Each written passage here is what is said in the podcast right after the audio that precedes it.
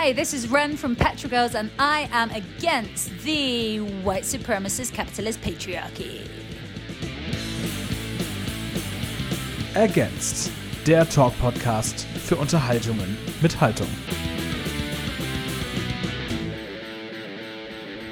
Hallo und herzlich willkommen zu Against. Mein Name ist Tom und der März ist ja nicht nur ein Monat, der Frühling verspricht und besseres Wetter, sondern auch den Internationalen Frauenkampftag. Und ähm, ich muss zugeben, es hat sich eher ein bisschen zufällig entwickelt, aber um den ein bisschen zu äh, ehren und zu feiern, diesen Tag, habe ich den gesamten Monat März nur Gäste in meinem Podcast, die keine Männer sind, äh, sondern Frauen, non-binary und so weiter. Und ähm, es gibt eine Band, die ich auf meiner Liste habe für diesen Podcast, seit ich ihn gegründet habe und eigentlich auch schon länger. Und äh, manchmal werden einem im Leben ja Träume erfüllt. Und deswegen sitze ich jetzt hier in diesem Podcast zusammen mit Ren von den Petrol Girls. Hi, Ren. Hi. So nice to meet you. We decided before the recording that we would do this in English. Although you live in Graz in uh, in Austria now, probably talk about that a little bit later. But um, first, I want to tell a little bit how I got to know you as a band because I think it was pretty much by chance that I listened to "Touch Me Again" and I'll fucking kill you probably your most famous song. Mm. And I remember to listening to that song by chance, and by the end of it, where this bit is "Touch me again and I'll fucking kill you," I was just like, "Holy fuck!" what did I just experience? What is this? That's that's amazing, and um, I, just I I just instantly filed you under well, this band is legit in my brain. I didn't need any other song. I just, uh, yes, this band is it. And then I remember inserting that song into Spotify playlists on parties that I felt needed a little bit of a feminist touch to it because they were like, they were like a little bit macho. And I just thought, okay, just let's put that song into into this playlist and see how everyone else reacts. It's I, I think most most of the times people were too drunk to react at all. But um, do you have any stories about that song appearing in uh, unusual spaces or as a as a form of protest? Um, I mean, it gets played at demonstrations a lot, which I I love, and like yeah. I remember like the first time someone sent me a recording of it like being played at a demonstration i think in hamburg like a video of it being played in like from the crowd. And i was like wow this is like everything that i've ever like wanted like to be able to do with the music. Um and like another really cool one was someone told me about um they were doing some solidarity stuff out in uh, Rojava and they said that they had it on in the car when they were like teaching people to drive. And I was just like, ah, like Holy that's shit. so cool. like, um, so yeah, like those are like really fun examples. Uh, like, but um, also like we run um demonstrations here in Graz every month. Um, and like, sometimes because I think whoever made the playlist put that song on the playlist. And sometimes it's really awkward because I'm standing right there and then it comes on. And because I often deal with like the sound tech at the demos, it looks like I've just put my own song on, which I absolutely have not. And I'm always going, put it, turn it off, turn it off. Like, yeah, it's cringe. Well, it's a great song. So. Yeah. Just... I, I wouldn't shame you for putting that in any playlist. So. Not when I'm there. It's too weird the the bit with uh, Rojava is is incredible. Like, it's um, amazing. Um, I I preparing for this podcast, I actually read your article for the International Women's Day you did in 2020 for Kerrang, mm. where you mm. highlighted some feminists fights that are fought all over the globe, like defend Rojava or uh, this flash mob in in South America, which was very impressive, mm. which I also also watched. Um, how about this year? I, I, mean, we probably all look to Iran, mm. but um, as the the National Women's Day, International Women's Day is coming up, where else should we pay attention to? I think, I mean, God, that I, I'm obviously going to miss things out here, but I think, yeah, Iran clearly, but also like, you know, the this latest version of the Iran movement um, began with the femicide of a Kurdish woman like Jina Mahsa Amini. So it's it's close it's closely interlinked with the Kurdish women's struggle. Um, and yeah, I just got this really great book that's just come out called The Kurdish Women's Movement Movement by oh, the name escapes me, Dilar Dirik. Um, mm-hmm. and yeah, I, I mean, I just can't underline enough how much the Kurdish women's movement inspires me all the time like uh, like and the things that they've achieved against like so many odds stacked against them. Um, I saw that they um, initiated this Women Weaving Futures conference in Berlin uh, a, like a few months ago, and I really wanted to go, but I couldn't get it off work. Um, but they brought together activists, like feminist activists from all over the world in Berlin to have this conference. Um, awesome. And I think that it's these kind of transnational movements or like efforts at transnational solidarity that I find like so inspiring and exciting.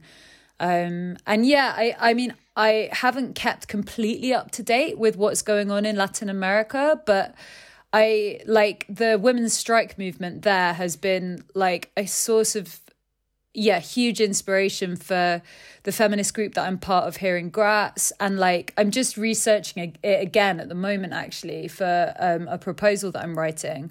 But like the, this idea of the feminist strike or the women's strike, is it's so powerful and it's so good at articulating like this connection between capitalism and patriarchy and also like really uh, really excitingly like though it began from the movement like um marking femicide it's managed to like combine and draw the links between all of these different kinds of violence and then build power against that so like i mean something that i'm really like looking into at the moment because i do a lot of activism on the topic of femicide is like mm-hmm. how can we um make femicide visible without being in this permanent state of mourning or like being like perceiving ourselves as victims all the time. And like i think this like can like if it's not well articulated from like an abolitionist perspective it can really like fall into this trap of inflaming calls for like more like punitive and police measures and like all of this shit. So to return to your question, I think that this sort of abolition feminism that um, sort of been pioneered by Angela Davis and the like, um, and she's written another book, like literally called Abolition Feminism, I think last year, along with Gina Dent and some others that I unfortunately can't remember. Um, but um, I think it ties in really well with like what what's going on in the UK at the moment and this like development in the movement um kind of towards yeah towards abolitionism really. And i think it's like a really exciting moment in feminism. Obviously that history's always been there particularly through like black feminist struggle. But i think that the more well maybe not the more mainstream but a larger part of the movement is starting to draw the links between feminism and abolitionism and like challenging this kind of really impotent and like liberal carceral feminist approach. So yeah, I think that's about yeah, that'll do. it was uh, certainly uh, a, a, lot of stuff Sorry, to, to I'm focus in, like, on. I'm no. writing a proposal at the moment for like I really want to do a PhD, so I'm in like feminist nerd mode. so I might give really like weird academic nerdy answers that's because so that's fine. what's in my head. that's so fine. That's so fine. Uh, that's interesting. What did you What did you study? In which subject would you uh, write that PhD in? Is it is it gender studies? Is that what no? it No, it's or, it's no? arts, but um, Oh, like uh, a kind of very expanded view of what art is or can be. Like um, the PhD that I want to do is in it's called a PhD in practice, um, and I really like that, especially as someone with like kind of oh, I don't know, I guess anarchist beliefs, but certainly like anarchist politics have been like hugely influential for me. And this whole like idea of learning by doing and like, um, yeah, like activism is a practice. And like, I think that a lot of academic stuff can get really stuck in theory, but I'm interested in like, what does that theory actually mean in terms of activism, creativity, art, music, and like all the rest of it. So, yeah, I, I did an art bachelor's and I did a research an art research master's. So yeah, it's been quite a few years, but um I, I kind of feel like getting back into it. I mean, I'm just so cool. such a big nerd and it makes me so happy. That's um, actually something I, I I did extensive research. Like that's what I do when I prepare for this podcast episodes. Like I I take the interview guests and I really do uh, an intense deep dive on their history. And I obviously miss a lot, but I think I also gather a, a relatively good picture of someone. And I found um, a very tiny detail on your YouTube on your YouTube page, Ren Aldridge, where you can also and uh, people please check that out can see your very first gig in uh, Asbury Castle. Oh yeah. and that account that YouTube account follows another account that I'm also following, and that that account is called How to ADHD. Do you Yeah. have ADHD?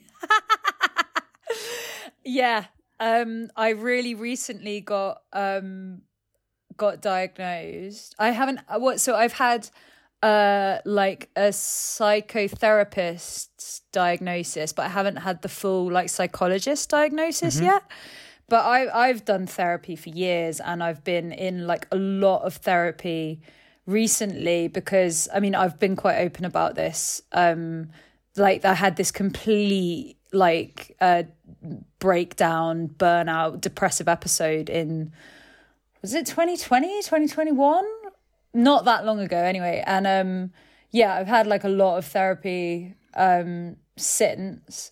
And yeah, just trying to figure out like what it is that I struggle with. And yeah, ADHD it does it does seem extremely likely that that I have ADHD. Um I mean it's written on my like receipts from that. So I yeah, I do have it. I find it really hard to say I have it. I don't know why.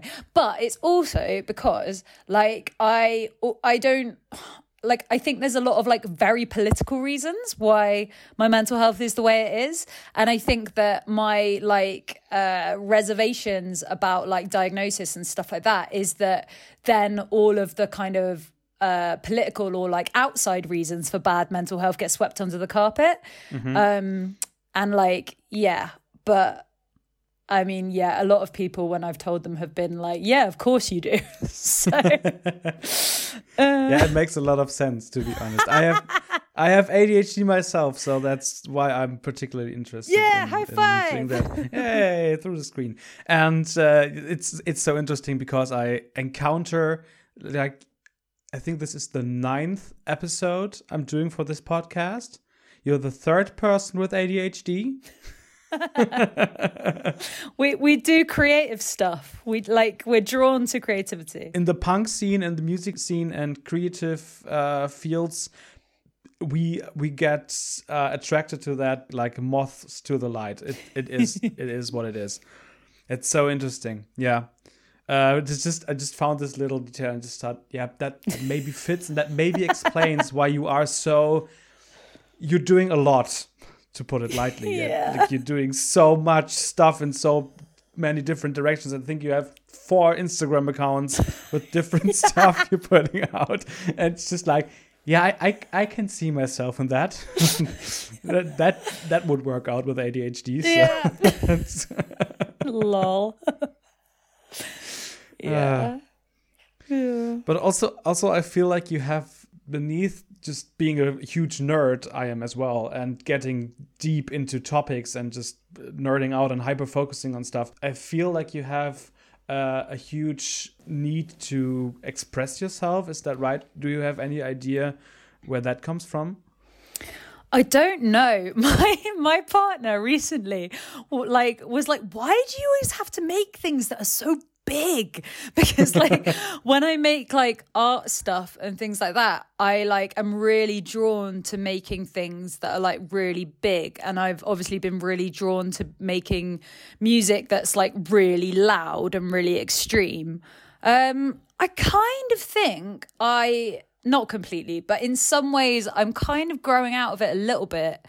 Um, and starting to appreciate like smaller gestures as well. But I think that, like, since a really young age, I've had this kind of like, um, like, I guess competitiveness with like, oh, men are doing it. Well, I'll do it better.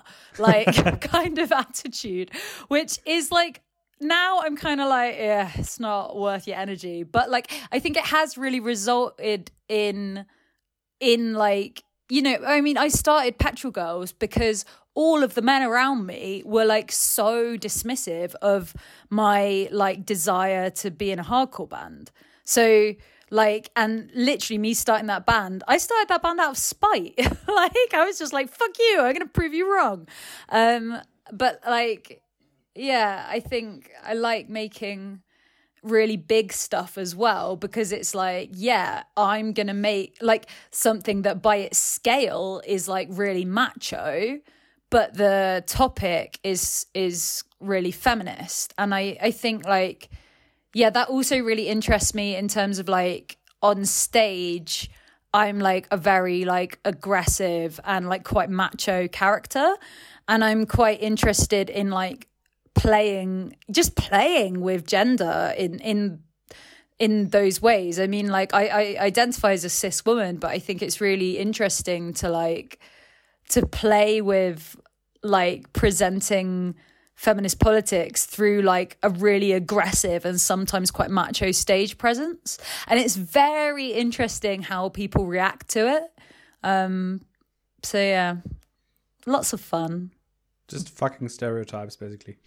Yeah and then like you know making sure i wear my sparkly hot pants just to make it even more weird and confusing.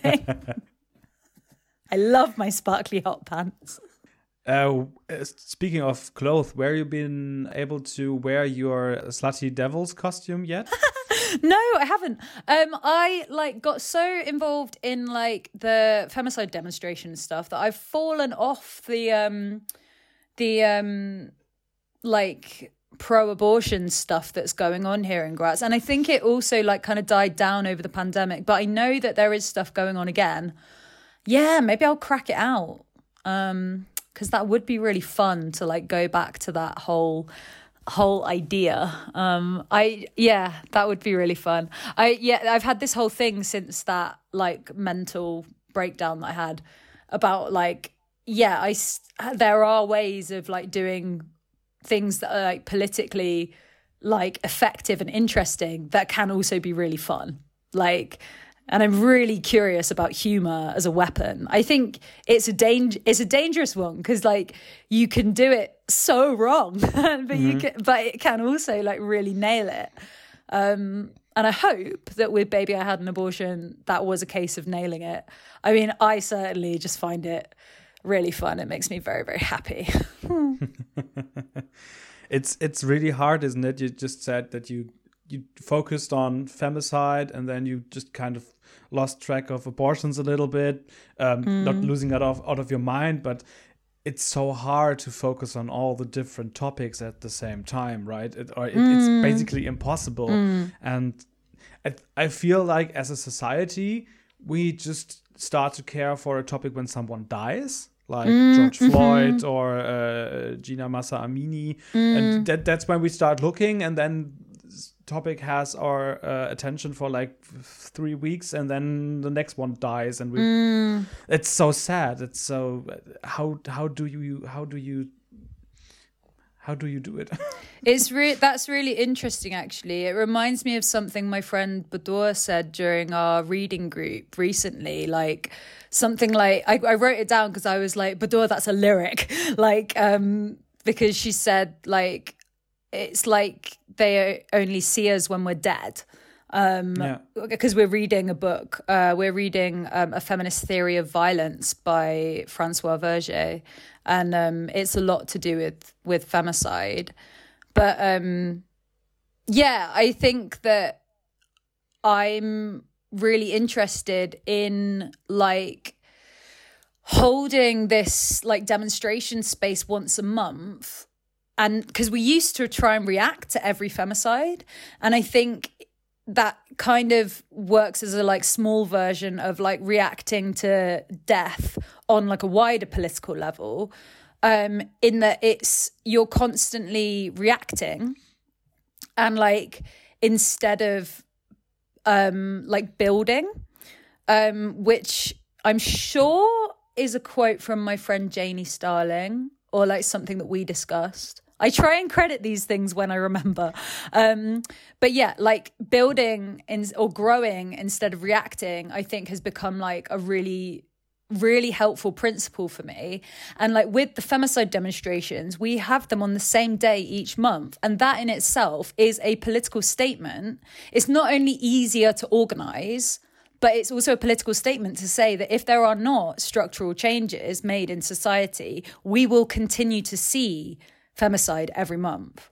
So like, uh, and I I think that there has been kind of globally a a growing uh, visibility of femicide. Um, like you know, if we think about the Ni Una Menos movement that evolved into the women's strike movement in Latin America, if we think about the um, political femicides in Kurdistan, if we think about the murder of Sarah Everard at the hands of Wayne Couzens, who was a serving police officer in the UK, and the kind of abolitionist movement that like abolitionist feminist movement that kicked off or catalyzed was it existed. It existed because sisters uncut have been around for years but it was hugely catalyzed by that moment and the vigil that was held like to like um to mourn her and how the police attacked it. That like catalyzed this the abolitionist feminist movement in the UK.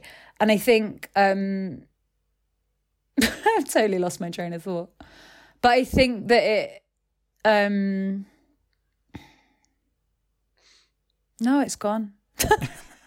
you can definitely tell that you got very deep into the topic. It's just like um I, feel that can happen when you write a scientific paper. You just ramble on and on and on. Where did we like, start? Ah, oh, death, mourning, like yes, yeah, True. no, this stuff, like, yeah, okay, the growing visibility of like femicide.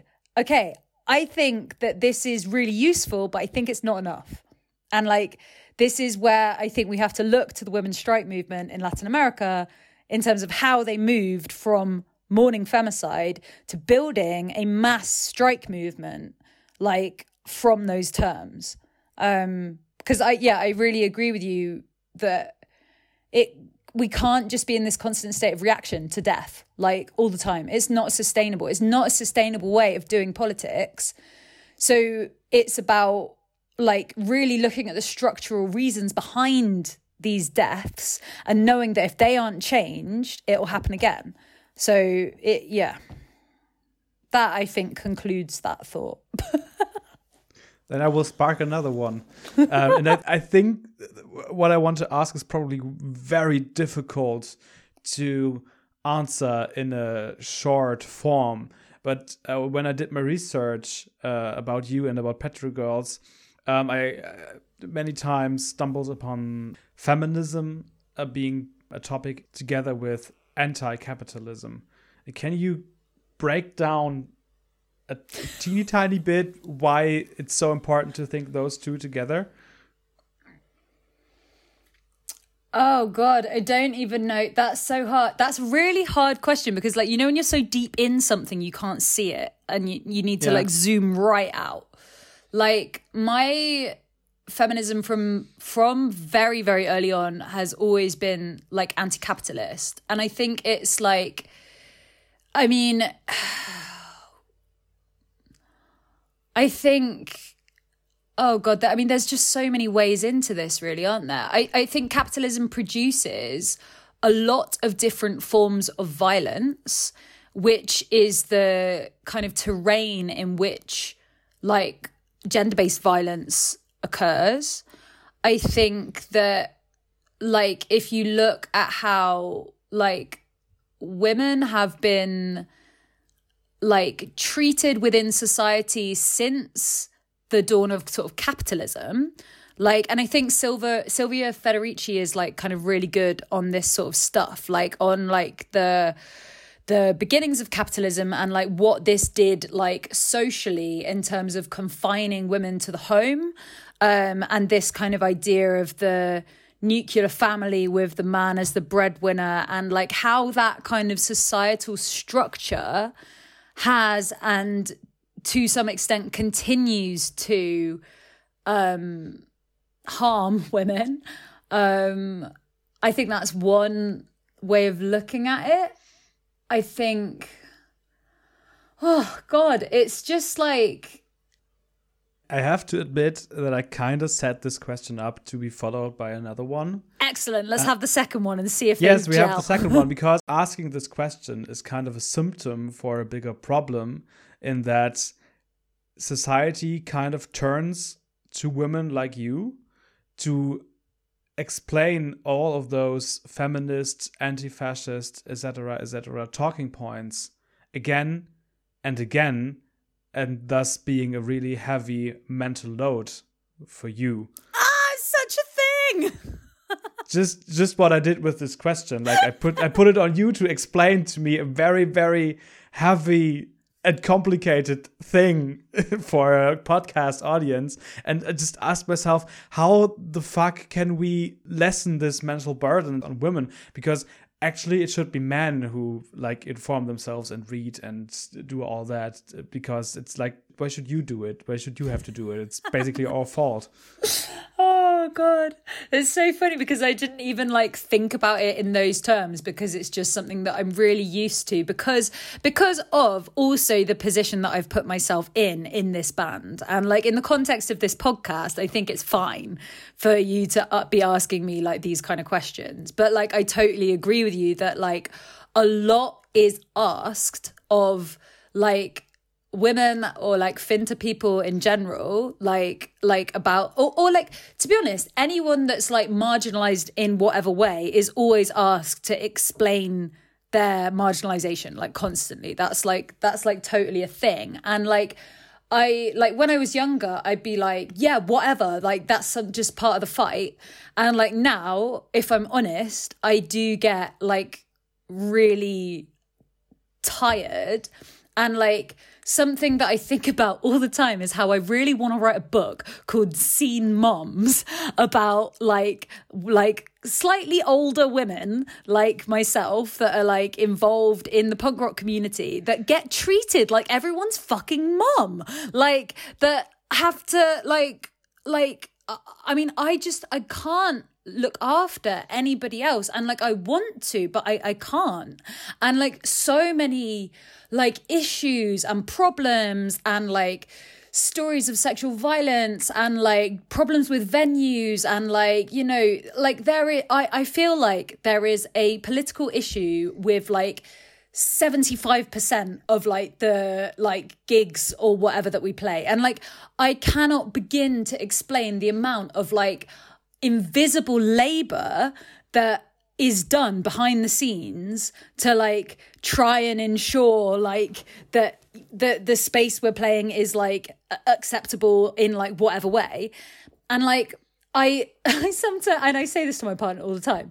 Like when he goes on tour, like because he's in what I call a dad band, even though none of them are dads yet, but I call them a dad band because they're like they're like they're awesome actually. Um, but they like they're all like cis men that like have other jobs and the band isn't like their main thing. So I call them a dad band. Mm-hmm. But when they go on tour, they just like have a few beers, have a nice time, meet some people, like super chill, eat some pizza, like and and like when I go on tour, I'm like like uh, like a therapist and like a like I don't know like spokesperson and like I'm in the van on my laptop all the time like being like oh we've got to sort this out we've got to sort this out and like you know I mean even this morning I woke up at four o'clock in the morning because at like like I don't know 6 p.m. the night before I'd like had a tweet like asking me to like engage in like uh, an issue within the community.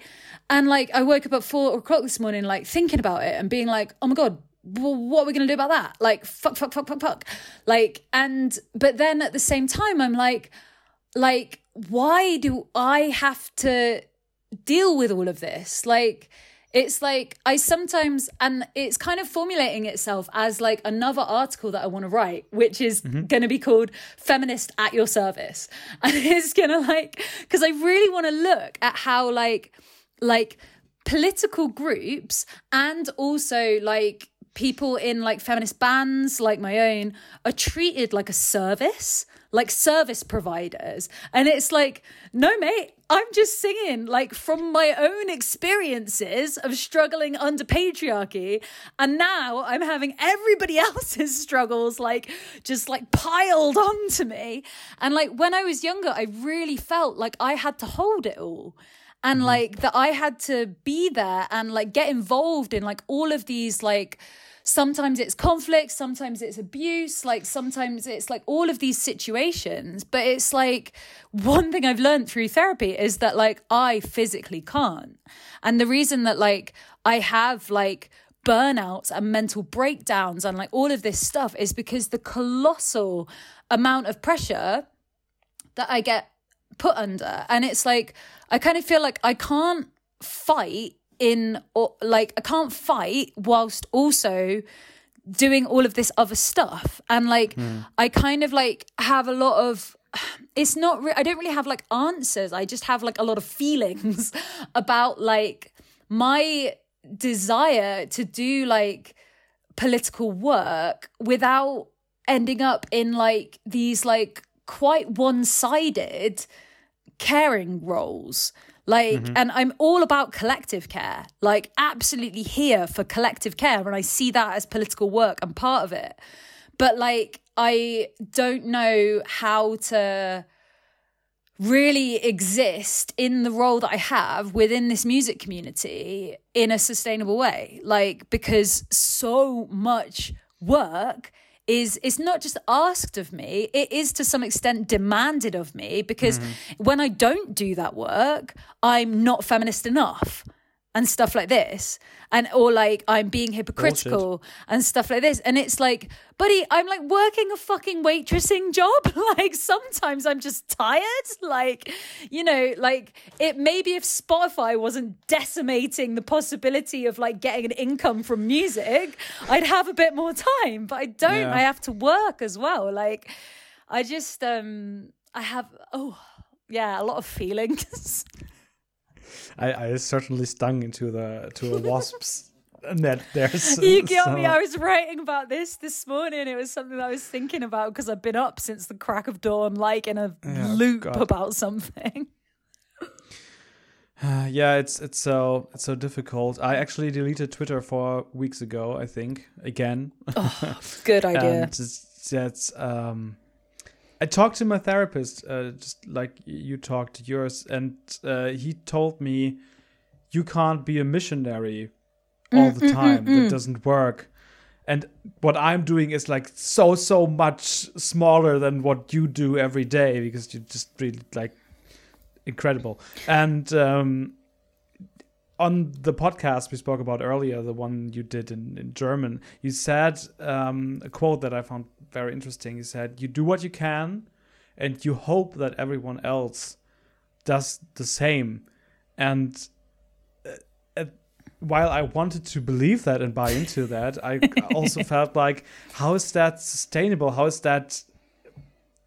How can I keep that thought while I'm on social media and I get shitty opinions vomited into my timeline like every fucking single day? Mm, mm. I I mean, I think it's like I I think I I kind of mean it in the sense of like in a way that does make it sustainable because it's like you you do what you can in the time that you have with the capacity that you have like but like understand that you're not going to be able to do everything and that you're mm-hmm. really not going to see like it's really hard to measure like success in in political stuff. It's really easy to see failures but it's really hard to me- measure success. And i'm sure that's come from a rebecca solnit thing. Um like this this idea. Um and i think that it's really helped me to think about like that all of the like positive changes that we've seen happen like we get taught this really like uh you know it we get taught about history in terms of like these like one person narratives but that's just not true. Like that's not how these things happened. Like like mass there were mass movements like and it it takes like a lot of, there are of course like remarkable individuals like within these movements but there's so many remarkable people within those historical movements like particularly women that like we don't hear about. And like you know i'm thinking about like i don't know like what's a good example? Um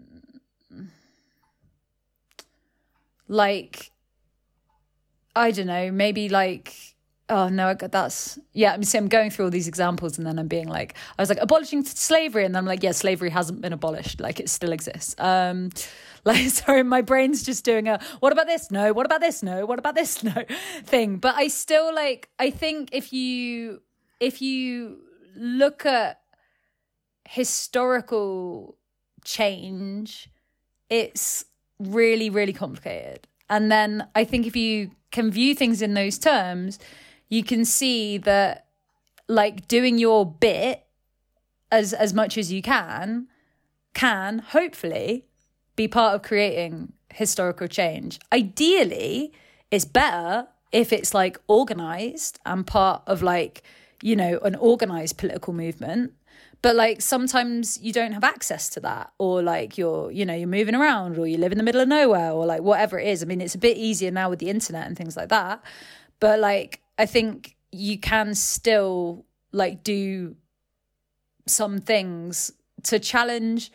I mean, I I believe in like the battleground that I operate on a lot of the time is like culture because I really believe that culture upholds things like the gender binary and the nation state and like all of these like oppressive structures. And I think that like culture is quite a good example of where like you can make you can make changes by like like just just changing the way that people think about a topic or like you know all of the people that are bravely existing right now as like trans or non-binary and stuff like that like that's amazing because that's disrupting a gender binary that's like oppressing all of us to var- varying extents. And like that for me is like like really powerful political change that like and i can't begin to imagine like what a struggle that that that mm. must be for people but like i think the the change that this kind of i guess quite contemporary like surge in visibility of like the trans community uh, which is receiving a fucking disgusting backlash from like appalling people that dare to call themselves feminists. Um, like I, I think it's really exciting and like it that it's really like you know fundamentally changing the way that society understands itself in terms of gender and like a, a central part of like the feminist movement and like changing the conditions of patriarchy like i think it's huge sorry that was quite a um a digression, like a digression, like a. That's so fun. A journey. A journey. That's what this is. Yeah. um, I actually, uh, my mind kind of got distracted by a, a, thing you said, like I think four minutes earlier, where you said that um, this this thing where we where history focuses on singular people to write write history, write the story, mm-hmm. basically. Like, um, and I remember that I read in uh, a history book for children where they try to teach history to children uh, a sentence that I found very smart, and it goes something like this: Well, Alexander the Great conquered the world. Didn't he have at least a cook with him? and I found this very interesting. Like, you know, who was doing the cooking? Who was doing the washing up? yeah, exactly. And I mean, it. We we find this as well today. I mean, the climate movement does not work because of Greta Thunberg, but Greta Thunberg works and can be a mm. like some kind of galleon figure because 100 thousands of people are heading to the streets every mm. Friday. And mm. um, uh, can we just say though that she is just amazing and I yes. love her.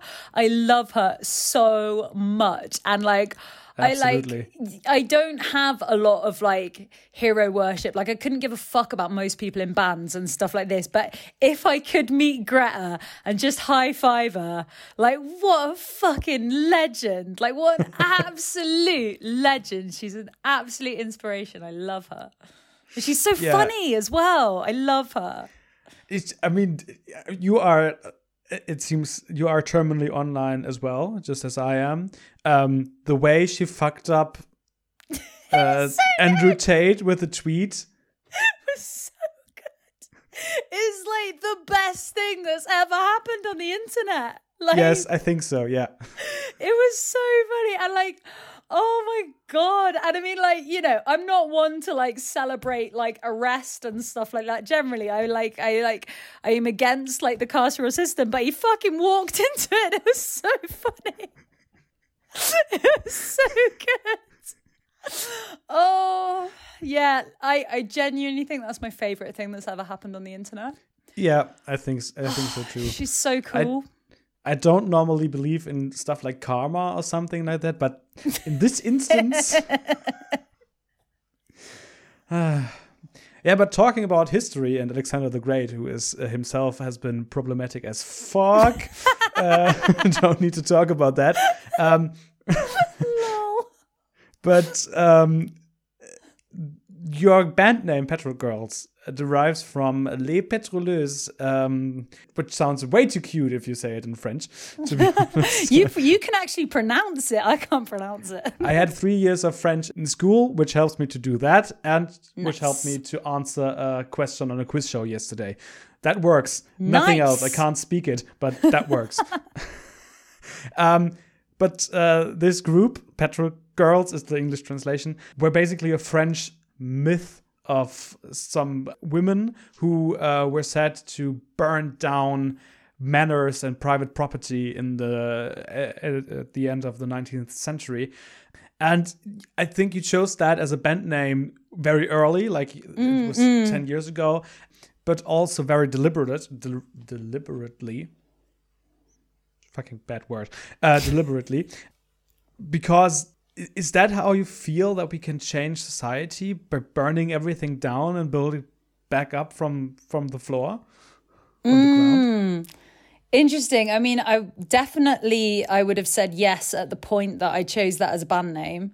And like i think that i'm still like very for like militancy as and when it's required. But i think I am a bit more skeptical about militant tactics and like when like when they're useful and when they're not. I mean, you're mm-hmm. you're asking me about this on a more like more sort of like general like theoretical level and like, like I mean, I guess now I sort of see it in terms of like it depends how you view revolution and mm-hmm. like mm-hmm how you believe revolution will, will take place. And I don't really believe in revolution in terms of like, there will be this one day and it will all burn down. Like, I don't, I mean, I don't think many people really do. Like, I, I kind of, I see revolutions happening in process. Like, I see, like, like what I was saying about like the trans community, that's a revolution that is happening mm-hmm. right now. Like, I think, um, like uh, don't, don't get me wrong society's got a fucking long way to go but it, it is a revolution in progress and like i i kind of think that yeah, things do need to be like a lot of things do need to be like metaphorically burnt down. But like, I think it's like tactical, like how and in what way that happens. And like, I think for me, I just sort of like come back to like what I try and always return when I'm like, sort of thinking about like how to move forward with something or like what's strategic and like this kind of stuff I think it just helps to like bring it back to like principles. And like, I kind of think like, uh, like, like, I believe in like I mean it sounds it sounds very soft but I think it's like really radical. And I think this again was my friend Janie that framed it in these terms. Like she was like what is the opposite of violence? It's care. And like I think that I would always come back to like what is like the caring thing to do in this situation. And sometimes the most caring thing to do is to fucking fight because like you you have to fight to stop the harm from happening. And i think like the climate movement is like a perfect example of care. Like that is that is deeply rooted in care. So yeah i think it's it's interesting and complicated, and I don't think that I can give you a straightforward answer. I just think I really enjoyed the symbolism of these women making Molotov cocktails out of milk bottles yeah. and like throwing them at like that's where our logo comes from and like yeah launching them into private property um yeah I haven't I haven't read up on that in a long time actually that was like uh a little a little hyper focus back in the day. there we go again. but um, would you agree if I say that you can't change the system if you are part of the establishment or part of the system? Because you live you live in Austria now, mm. and um, I'm sure you have encountered what your fellow musician and uh, punk Marco Pogo is doing with the beer party? Are you aware? No, I really, really, I really, I'm like, I'm terrible. Like, I honestly, like, I don't, I know about five bands. I'm really bad. All right. Marco Pogo is from the Austrian band Turbobier, and he has founded the Beer Party, like a political oh. party. and I think he he also was like nominated for the presidential elections in Austria last year, and he made third place. Oh, wow! or fourth place, third or fourth place. He really so went into that, and he has that party. And I I didn't research into that a lot uh, lately, but it is said that if he declares with this party, which is totally satirical, but also like for human rights values and everything and punk values. And uh, if he declares with that party for the next um, elections of, of House or Parliament, whatever they have, he might be the tip on the scale uh, to build a coalition. Whoa, that's so cool! Oh my god, that, this is my next hyper focus. that's it's it's insane. I'm I'm not sure if it will happen. I I, I have no idea if that if, if that can happen, but it, it, could be. He could be part of a government actually with that. Oh my god! And that's so so funny. And I wondered if you had the opportunity, would you consider joining such a party or being in politics yourself, or is is that not possible? I think it's like I think you just have to it's so i think it's just really hard to make like steadfast rules about these things i think it's always like I think it's always a case of seeing like what skills do you have and in and where can you put them to use. Like I really believe in like a multiplicity of tactics. Like mm-hmm. I think that it takes a lot of different things, like from a lot of different people. Like and I I value like you know there are actually some like really amazing like MPs in the UK government right now that are like like holding out in this like sea of shit. Like that like uh is it Nadia Whit- Whittome I think it's Whittome like I like I follow her online and like to take like like you know like anti-racist like feminist like really really good politics into that fucking cesspit we call parliament I think it's like really brave and really necessary. Like I think that that is that is necessary, but I think there is always the danger of if we put all of our efforts into like the political system as it is that we that it, you just get co-opted into that system so i kind of believe in fighting I, like I mean also there is this question of like who is really outside of the system? And like mm-hmm. how useful is it to live in a little hippie bubble on a farm somewhere? Like I mean great I will definitely probably end up living in a tree at some point. Like I will just get really tired and I'll be like fuck off everyone. I'm just going to go and live in my tree. Um but like how politically useful is that? Like uh, ultimately we all exist like within the system to varying extents and I think it's just like, I, I think there's like a lot of conversations that are really focused on being like, oh, but that's hypocritical and that's hypocritical and stuff like that. And I'm like, I'm sorry, like, show me a way of moving through this life that yeah. is not hypocritical in some way. I think we have to be strategic, and that means like making, that does mean sometimes making compromises. And it's just up to, I, I think it's just so hard to say like you, you can't make a steadfast rule. You have to think about like what what are you compromising? And like i i think for me it comes back to this value of like i will not like compromise on this like principle of caring i guess. Like um and yeah i i think sorry that's not a very like clear answer but that's fine I like I wouldn't I would never that's not true either. I was going to say I would never say never. Like sometimes there are things where I think yeah. I would be like, no, never. like, um, but it's yeah, it's it's case by case. I think that's so interesting um, because I have a question concerning to that. But speaking about like media, because uh, when you research Petrol Girls or Ren Aldridge, uh, mm. there's there's an abundance of sources you can read, articles, interviews, podcasts, whatever, and there are some. Some of them are a little bit strange to me. I found one you did with like Music News Austria or something. I think mm. just were just questions that you answered uh, like uh, in, in, written text, mm. but it, it felt like it was a, a, a magazine or a website that was not very rooted in punk or anything. Mm, so mm. just uh, asked like I, I heard that your music is called DIY. What does that mean? and uh, what does that mean oh, for your I music? I love that. I love yeah, that.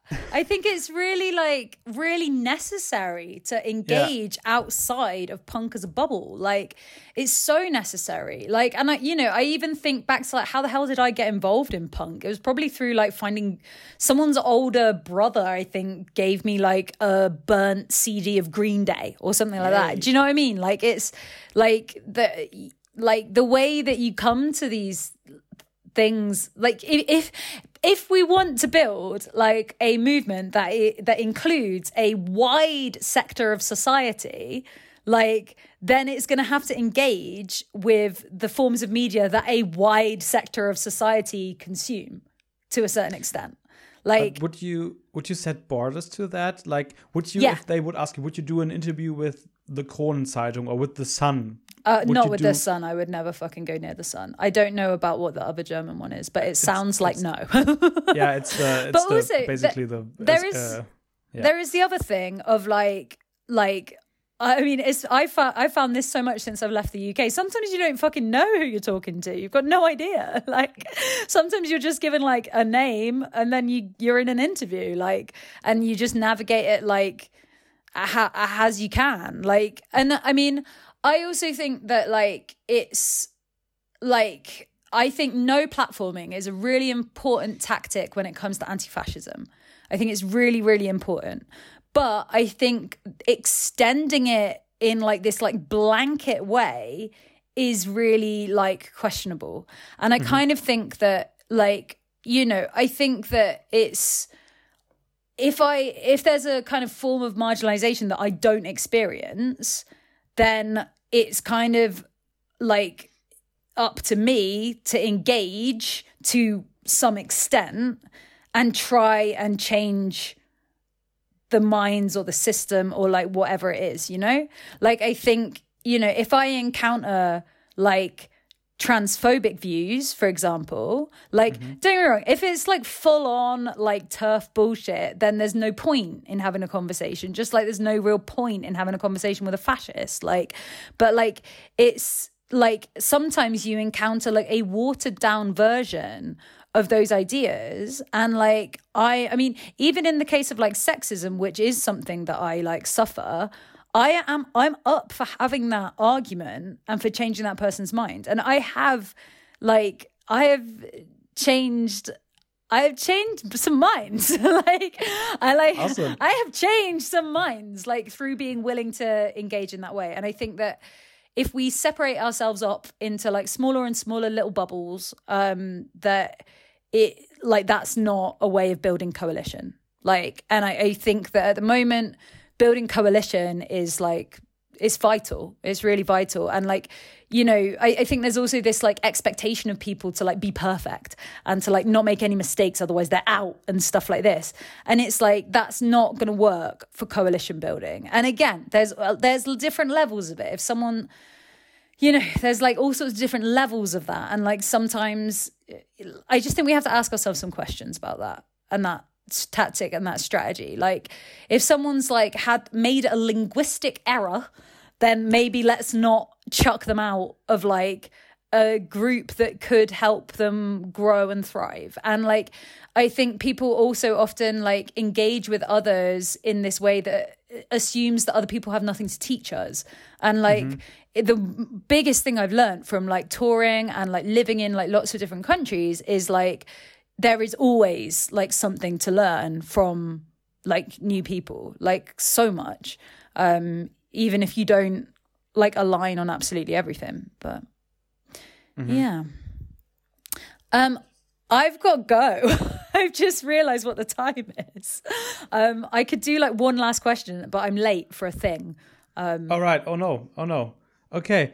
Um, last question. I, I actually wanted to talk about like uh, the castle where you lived in, and but I will go for the question I I uh, written down as uh, the last one I have here. Um, we spoke about your Instagram pages. Um, yeah. there's one I particularly liked because it's about your dog. Yes, and, princess. And uh, your dog is called Patch, and um, you uh, on this Instagram page, you did an artwork of Patch surrounded by flowers and wearing this little petrol girls yes. bandana. And I just want to ask will there be um, a patch, back patch for petrol girls? There has the to future? be a patch patch. I mean, it is. It does exist as a t-shirt. We only sell it at live shows. Um, I don't think there's that many left actually, but it has to exist as a patch patch. Patch, Patchy, come here she's um she's very disobedient dog. And like literally the other morning the other morning i called her from bed because i wanted a cuddle and she went like she didn't want to. And i was like thank you madam. She i've i've never met a dog with such high such a high opinion of herself. I i, I like i'd hate that in a human but my god it's cute in a dog. Patchy? Patch. Come Come. Come. Come on. What's this? Ah, yes, yeah. is the chef. She's coming now. She's coming that's, now. That's just how it is. Come on. Come on, come on. What's this? What have I got? Look. And what have I got? Yes. Come up. Come up and say hi. There we are. There we are. I mean, this is hopeless for podcast listeners, but for you. Hello, Patch. Oh, you're so cute. Oh, my God. Aren't you a special puppet? Maybe you'd like to do a little growl or a little bark? I mean, normally I can't shut you up. No, nothing to say? No, nothing important? Fine. Nothing important to pass on to your loyal subjects? No, no, not today. As soon as I end the call, she'll start barking at something, I guarantee. All right.